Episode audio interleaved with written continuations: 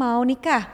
Nah, siap nggak sih kita dengan status baru yang mungkin uh, statusnya atau komitmennya lebih ketat lagi kan? Pola asuh kita di kecil menjadikan kita seperti apa dan mencari pasangan atau berakibat ke pasangan seperti apa itu memang ada hubungannya. Setiap milestone hidup kita, kita pasti sebenarnya nggak terlalu siap 100% gitu. Dan buatku nggak apa-apa karena yang kita perlukan bukan cuman siapnya, tapi kayak proses untuk mencerna milestone baru itu.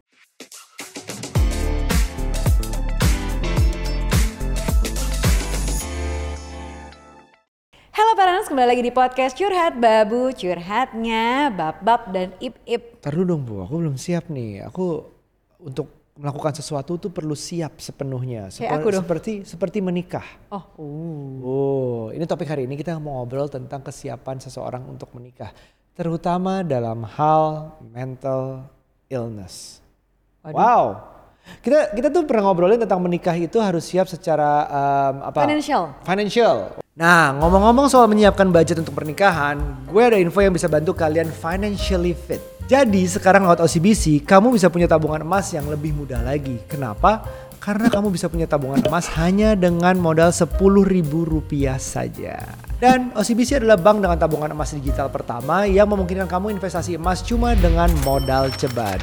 Proses jual belinya gampang, cukup lewat aplikasi OCBC Mobile. Terus nggak perlu takut lagi kena investasi bodong karena fisik emas bisa dicetak dan dijamin 100% oleh Pegadaian Syariah. So, buat teman-teman yang butuh investasi yang gampang dan bebas ribet, tabungan emas OCBC bisa jadi solusinya. Wah, yeah. atau nggak nakal aja dulu, abis itu kalau udah puas semuanya baru nikah. Yeah. Nah, ada yang kayak gitu juga bilang. Nah, sekarang ya juga ya, ada dengan judul kita kita bilang Will you marry me and my mental illness? Ya. Kamu siap nggak? Kita siap nggak terima orang yang udah zaman sekarang mungkin lebih hmm. terbuka tentang mental illness, lebih aware tentang mental healthnya. Itu begitu dia bilang masih mau nggak sih nikah dengan gue? Nah itu. Gimana tuh? Dulu tuh kita kita sebenarnya kalau kita balik ke 10 11 tahun lalu kita udah nikah 11 tahun uh, kita nggak bahas itu. Benar. Kita nggak bahas. Nggak ada pembahasan itu ya. ya uh, jujur. Tapi sekarang kita aware banget bahwa ini banyak banget masalah yang berhubungan dengan mental health gitu. Mau itu segala macam yang sudah didiagnosa atau self diagnose pun bahkan orang udah banyak yang self diagnose. Tapi kalau zaman dulu tuh sebenarnya bukan bukan berarti nggak ada ya teman-teman. Hmm. Tapi mungkin ada tapi nggak nggak tahu aja kalau mungkin dia punya uh, mental issue hmm. Atau justru yang kedua adalah kurangnya um, akses kepada psikolog atau ke expert gitu loh nggak kayak sekarang lah. Jadi sebenarnya mungkin udah pernah punya bawaan bukan pernah lah. Maksudnya ada bawaan mental issue tapi nggak pernah tahu aja dulu. Tapi kalau sekarang hmm. udah saking terbuka makanya jadi kesannya kayak oh makin ke sini makin banyak ya yang punya mental health yeah punya mental issue atau sampai mental illness. Gitu. Iya, karena ada bahasan di di X gantian gantinya Twitter. Oh iya.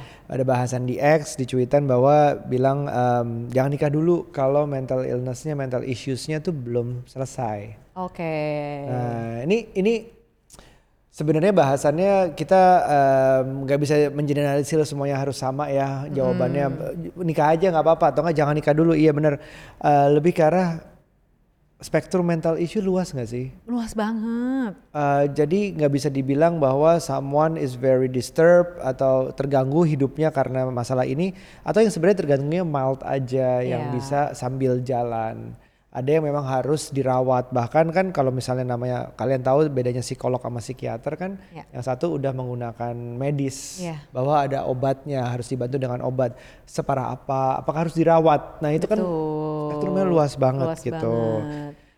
Kenapa sih kita jadi muncul pertanyaan um, iya ya siap nggak ya gue nikah gue kayaknya masih punya macam-macam nih inner wound child wound mm. masih punya masalah kayak misalnya nanti kalau gue dengan keadaan mental issue ini misalnya nanti gue nyakitin pasangan gue. Iya benar juga ya.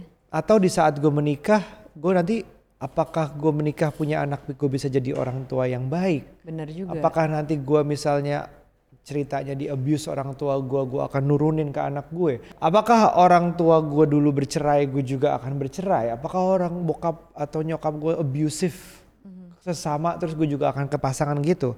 dia nggak mau kayak apakah ini semua masalah ini adalah turunan terus kalau ke anak gue gimana yeah. mungkin pertanyaan-pertanyaan itu sebenarnya valid banget sih valid sih karena kita pasti mempertanyakan kalau nggak mempertanyakan malah yang kita justru mempertanyakan sih sebagai orang luar.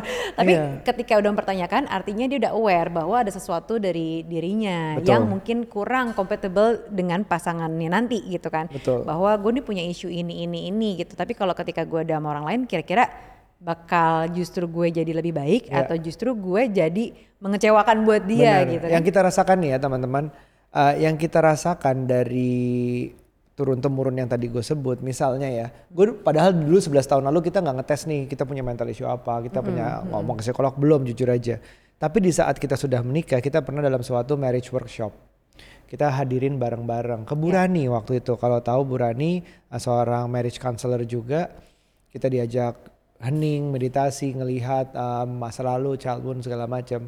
Jadi ternyata kita tuh baru menemukan di saat itu bahwa Hmm. kita tuh mencari yang nggak ada di orang tua kita secara tidak Betul, sadar. Inca- sadar. Unconscious kita melihat bahwa contoh ya, uh, gue merasa nggak ada uh, di nyokap tuh cukup loud waktu gue kecil ma- marahnya ekspresif lah emosional I love her so much tapi cara marah dia itu kayak berbekas di gue Hmm. nah itu jadinya ke pasangan gue justru mencari sebaliknya secara tidak sadar nih unconscious gue mencari sebaliknya yang kalau marah lebih ke diam justru Iya.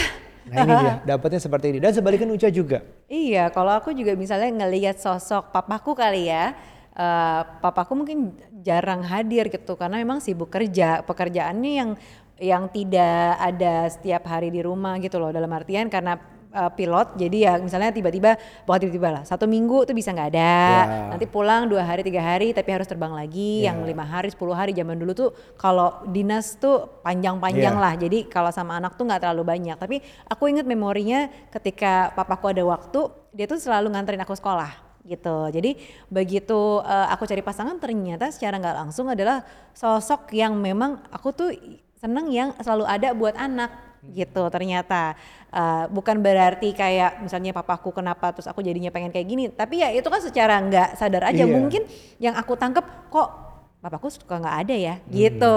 Tapi begitu lihat sosoknya Aryo yang sama anak-anak kok care banget hands on oh ya ini nih yang kayak gini Iya. nih yang gue cari Ya. gitu. Dan ini kita bahas ini karena memang ada hubungannya. Pola asuh kita di kecil menjadikan kita seperti apa dan mencari pasangan atau berakibat ke pasangan seperti apa itu memang ada hubungannya. Lebih ke arah kita bahas sekarang em, seberapa pengaruhnya. Apakah berarti juga pertanyaannya kita nggak usah nikah dulu? nah, Nah, itu yang mau kita bahas sekarang ya. itu tuh sebenarnya bener-bener kesepakatan gak sih Bab? Aku nggak kebayang ya kalau misalnya salah satu di antara kita ada yang punya mental issue atau misalnya mental illness gitu ya, eh, memang sesuatu yang perlu di treatment. Nah ini Iya. kan tergantung spektrumnya tadi ya, Iya. eh, dibahas sama pasangan. Kalau misalnya memang membutuhkan treatment yang cukup panjang, let's say Iya. ini bener-bener serius, ya itu kesepakatan aja. Iya, Mau iya. dijalankan pada saat sudah menikah pun atau ya ya udah lo selesaiin dulu, nanti kita bisa pikirkan kembali. Ya, gitu. karena masalah treatment itu bukan cuman healing aja. Bukan masalah itu bukan sih. healing healing i- it's misalnya kita oh dibilang Bali ke healing yuk ke Bali trip apa healing self healing itu bisa itu part of the process tapi the whole journey itu masih sebenarnya mungkin bisa jadi lebih panjang. Betul. jadi kalau kita pikir menikah apa enggak ya kalau gue masih ada ini satu jawabannya dari gue selalu tergantung tergantung spektrum masalahnya seperti apa. Kalau udah tidak bisa secara pribadi itu fungsional dengan benar mungkin nanti dulu Ya Nah, itu, benar. jadi kayak misalnya sehari-hari tuh stresnya berlebihan. Ini nggak usah ngomongin sama pasangan, diri sendiri aja. Diri sendiri berjalan dengan kerjaannya, dengan aktivitasnya itu udah berat banget. Mungkin ini sesuatu yang serius. Mungkin Ya. harus dibicarakan dengan expertnya, bukan kita uh, psikolog, psikiater, konselor apa pun itu yang tapi yang benar dan cocok buat lo.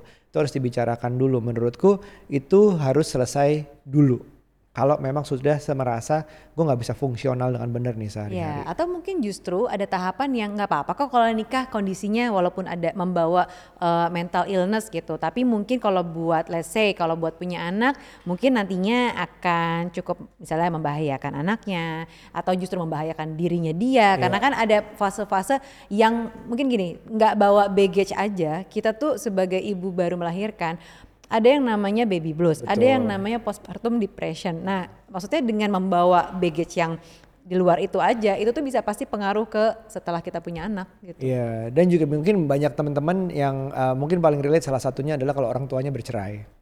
Ya. Nah, orang tuanya bercerai. Gua gua uh, broken relationship ceritanya nih namanya broken. Sebenarnya yang broken adalah orang tuanya sih bercerai. Anaknya belum tentu kan. Iya, betul. Nah, itu juga harus dipikirin bahwa uh, reach out lah ke teman-teman setidaknya yang orang tuanya bercerai juga. Menikah tuh akibatnya apa? Atau enggak yang misalnya lu punya teman dia tuh orang tuanya bercerai tapi dia akhirnya menikah udah menikah lima tahun 10 tahun pasti ada challenge-nya pasti punya ketakutan juga apakah gue akan cerai juga ya kayak orang tua gue hmm. itu mungkin ada reach out ke teman-teman itu setidaknya kalau nggak bisa tahu ya. uh, belum reach out ke expert aku ngeliat postingan teman kita tuh salah satunya hmm, kemarin yeah, yeah, yeah, yeah. bahwa ini adalah masalah yang kurang um, dibicarakan cukup gitu bahwa gue tuh um, gue tuh dulu datang dari broken relationship. Apakah artinya gue broken home? Belum, hmm, tentu. belum tentu. Ini bisa diomongin. Dia dia siap dia siap di Instagram story dia siap. Gue cerita deh ke gue deh kita ngomongin apa segala macam karena dramanya itu bisa berlanjut gitu. Betul, membawa baggage dari keluarga bapak ibu yang berpisah